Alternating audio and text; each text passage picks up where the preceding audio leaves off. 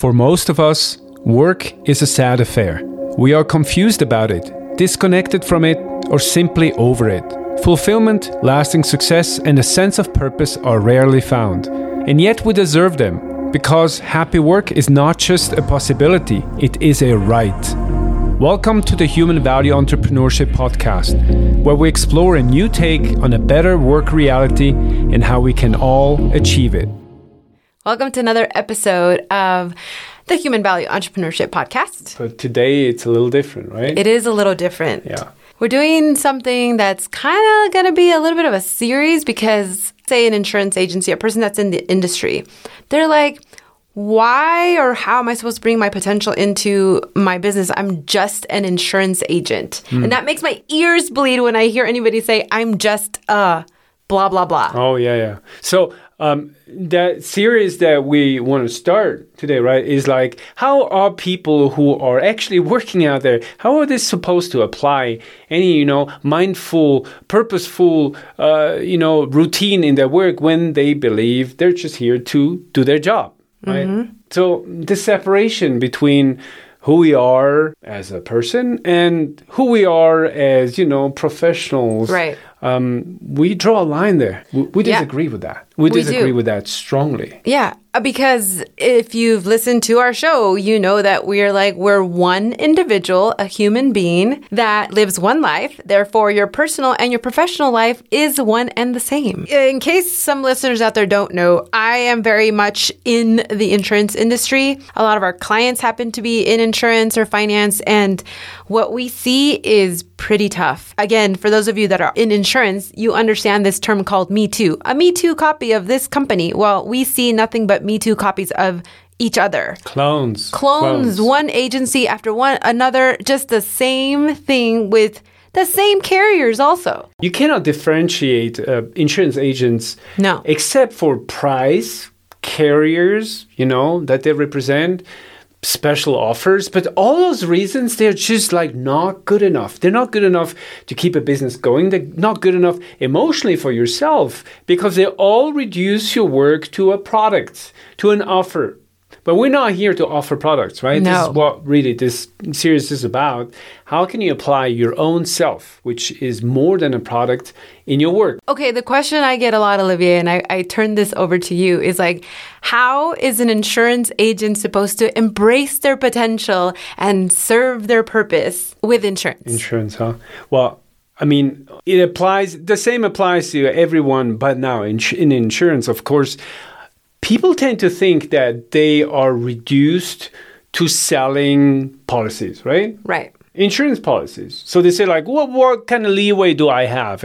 I'm just here to, wrap the products that my carriers give me, wrap them, bundle them, and sell them. So that is literally what I'm doing. Now, if you do that, you reach just a sales outlet for things that will happen with or without you. You could literally trade out what it is that you're doing at that point. When we reduce our work to the things we do, to the things the industry does, we all become clones. Very rarely do you have individuals that stand out because they have embraced who they are and decided, you know what, I'm going to run my business the way I do my life. Yeah, and this is how. Yeah. No separation between. So no separation. What person you are, and that requires knowing who you are, what would that person do in insurance? How would that person see insurance? How would that person build and run an insurance agency? How would that person, offer insurance? All those things are left out just because we think, oh, that's how we do it. So I'm just going to do it, but a little cheaper and a little louder. And then that's what happens. In insurance, most things I see is marketing. Yeah, it's all marketing. It's never any thoughtfulness. But it's not the agent's fault, right? They're just doing what everyone else in the market is doing. Yeah, but that's where I think it is their fault because it's a conscious decision we make, even though we don't think it's conscious. Or we don't know or realize that we're making that decision. But why did you get into insurance in the first place? Why do you believe that insurance is a necessity? It's a basic right. It's something that you think you're equipped to sell people so that something in their life changes for the better. There needs to be a conviction, a personal conviction you have. And that conviction, it's not enough to say like, oh, I really believe in the products I'm selling. Because, right? But, you know, it's interesting that you say that, though. Most people stumble into insurance, but I still think, and we still think, it's not by accident. When people do things just for the sake of doing, they forget why they're doing it. There's a reason why you stumble into insurance. Is it to take care of people? Well, then take care of people. Is it to, you know, make the world a better place? Is it to share something that you believe in? Is it something that you're convinced of? Okay, I ask you, what if they got into insurance because they said, or they heard, hey, this is a good way to make money? Yeah. And I think that applies to a lot of people. It does. Same reason why we have a boom in of real estate agents, right? And people in finances and loans and whatnot, because it's an opportunity. Guess what? If we do that, we let money be the deciding factor for how we're going to lead our lives. Do you want to be the servant to money, or do you want money to serve you? That is a fundamental question. So go out there, like take a minute and think about like, why am I in insurance? Why am I in insurance? Think long about it and try to find a personal motivation that lives outside of the boundaries of finance, status, fame, glory, the industry. No, something that's personal. What is your personal connection to the job you're doing in insurance right now? Are you providing the world with a value that lives outside of the policy? Because if not, if the policy goes away, if the carrier pulls out, what are you left with? Mm-hmm. Nothing. But here's the test. Imagine all your carriers pulled out today. And all you have left to offer is your own self. Right. That's all that is left. What are you going to do? Are you going to look for another product? Or are you going to bring yourself in and say like, okay, I can do this. Because the reason why I'm in this hasn't changed. Products will come back. Products will change. But what I can offer, you know, the kind of connection, the kind of, you know, advice, the kind of experience that I have built, that's irreplaceable. It is. And that is the one thing that you need to ask yourself. Because most of the time, and I see it every single day, agents walk into the office another day, another policy, there's turnover, I can't find good people to work for me, et cetera, et cetera, et cetera. All of those things are a symptom of an underlying factor, which is you probably hate what you're doing. You're doing sad work. It doesn't motivate you. It doesn't make you happy. It doesn't make the environment that you put together happy. Well, what do you expect? But if you ask yourself, hey, yeah, if one day all of my appointments were terminated, all of a sudden I couldn't sell insurance anymore, would your clients stick around? Would they even say like, hey, XYZ agent, how can we help you so that your office remains here? Yeah. There are companies where the consumer, the client will actually help because of the value that they bring. Oh, yeah, yeah, yeah. Because when you bring real value, your value lives outside of the product. So if the product changes, gets up or downgraded or side-graded or disappears, whatever, the experience stays. People remember you for your human actions. And they will be like, okay, I get it. I can't have this anymore. The offer has changed. That's fine. But because you offer that experience that speaks louder than marketing, louder than the product, people will stick around because they want to know how can you still keep helping them. Mm-hmm. Because now you're part of a community. And because now you have created a relationship. And relationships, that applies to any kind of small business, large business, all businesses, relationships. Ask yourself, is your relationship in insurance with your clients solely based on an insurance contract? Then your relationships are not valid. Yep. They're exposed, they're vulnerable, and they're non-human. I can actually cite a very good example, and I bet you it will resonate with all of you. You sell the policy, boom, you got your commission, you got your broker fee, where it would, depending on the state, bye, done. Maybe you might send them a text message on renewal, maybe. But for all you care is like, is it still in force? Sometimes you don't even realize if the policy is canceled or not, because you don't care. Exactly. And even if you say you care, you still don't care. Exactly. And that is the whole thing. The job of marketing is to make it look like you care, right? Because then you can close deals. You get leads and you can close deals, and you get into the whole referral thing that, you know, that's for some other time to talk about. But how many real human connections have you created in your working day where people look at you, not at the product, they look at you. You made a promise. You showed up. You made this as an experience. We're now part of the family. You have to allow for your clients to be part of your family. And what does family do?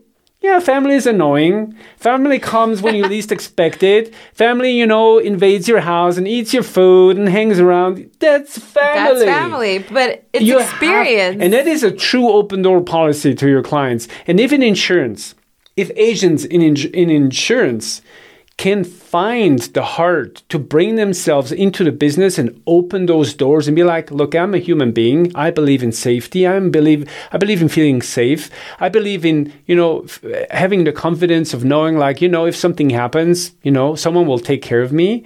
And I want to stand for that. And I'm going to create an agency that is built around that feeling, around that emotion. And I will show it in my actions, not just in my products. I will show it. I will offer classes. I will offer fundraisers. I will offer events. I will offer all kinds of things that live outside of the product, where people can really realize, oh, he is or she is for real. Yeah.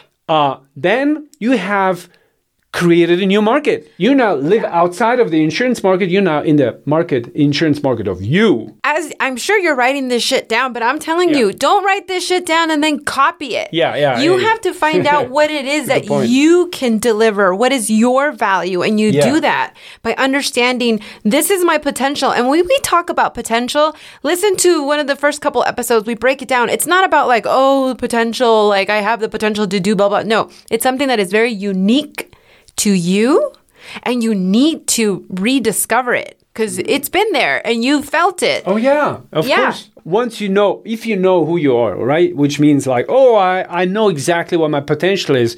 And you now realize, okay, I want to express my potential in insurance. Yep. You know? Which we've had clients do. Very valid point. However, personal potential will never subject itself to a product. We'll say like, no. My potential is, you know, to create, you know, a certain kind of emotion in the people I touch.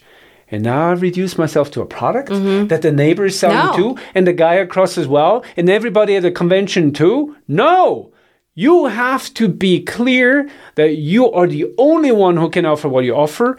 And at the heart of your offering, of course, there's a product. Of course, there's a policy. Sure. But, you know, it's like when you buy a car, you don't buy the car. You buy everything that the car stands for, everything that's around the car, the cosmos around the car, the feeling, the experience around the car. That's what you buy. If you guys don't get that you're not here to sell products and sell services, you're in a dark place. Because anyone who has a cheaper offer than you, does better marketing, is a nicer person than you, will just outrun you. And it shouldn't be the goal to outprice, outrun, outcompete people. No, just show up as yourself. Build an insurance company or agency that really stands for what you stand for. And not just this like marketing stuff that it looks cool on social media. You actually have to do it from the core. And even if you already have an agency or hell, if an insurance carrier is listening to this, even if you already have a company set up, you can still reframe it in a way that brings your potential and your value into the world. Of course. I mean, it's really not that hard. You just have to actually go through the journey. Yes. The depth of the journey is like, you really have to understand who you are. And Vera, you said something that's very important. Marketing, okay?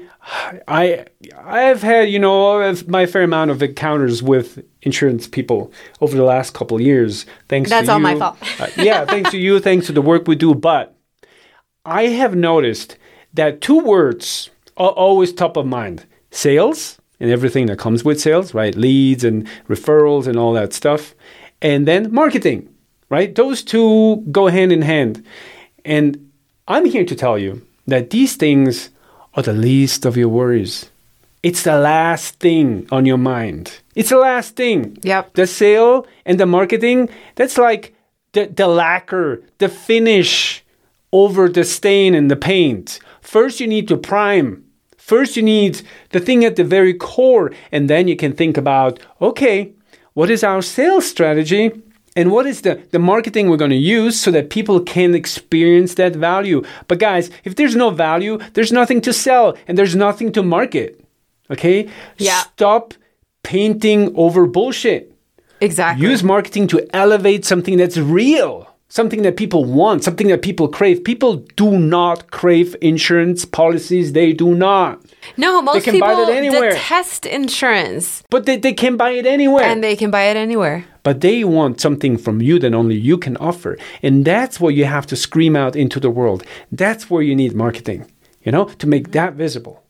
Can you imagine if that was happening everywhere? We have some clients that have gone through this process. They came to us, we took them on that journey, and let me tell you, it was like soul-wrenching. Who am I? I need to bring it out. And we ripped spines out. We ripped spines out and then put them back in, apparently, is what one of them said. Well, we readjust them first. Yeah, it's like a chiropractic adjustment, really. But the thing is, now, when they wake up and they go to work, and they face difficult decisions. They have to talk about marketing, et cetera. It's a joy. Mm-hmm. It's not always going to be honky-dory, oh my God, rainbow stars. No, but the decision-making is easy because you're clear on who you are, on what you want to deliver to your customers or potential customers or, hell, anyone that just crosses your path. That is the biggest difference. So, I don't know. I mean, you know what? My experience in the insurance industry has been that this stuff will fall on your ears and you'll get all motivated and then not do shit. I'm sorry to be so blunt, but I beg you, I dare you to actually do something about this and start living a life that promotes happy life, happy work. As an insurance agent, it is more than possible. You're actually entitled to it. But you have to step forward and, you know, take matters into hand. Don't let the industry and the people who came before you dictate how things have to be done. Be your own person and create your own market, and you will be golden. If you like what you heard and you want to continue on the path towards achieving your own happy work, make sure to subscribe so you can get notified of weekly episodes. You can also follow us on Facebook, Instagram, and Twitter by searching for @The Why Story.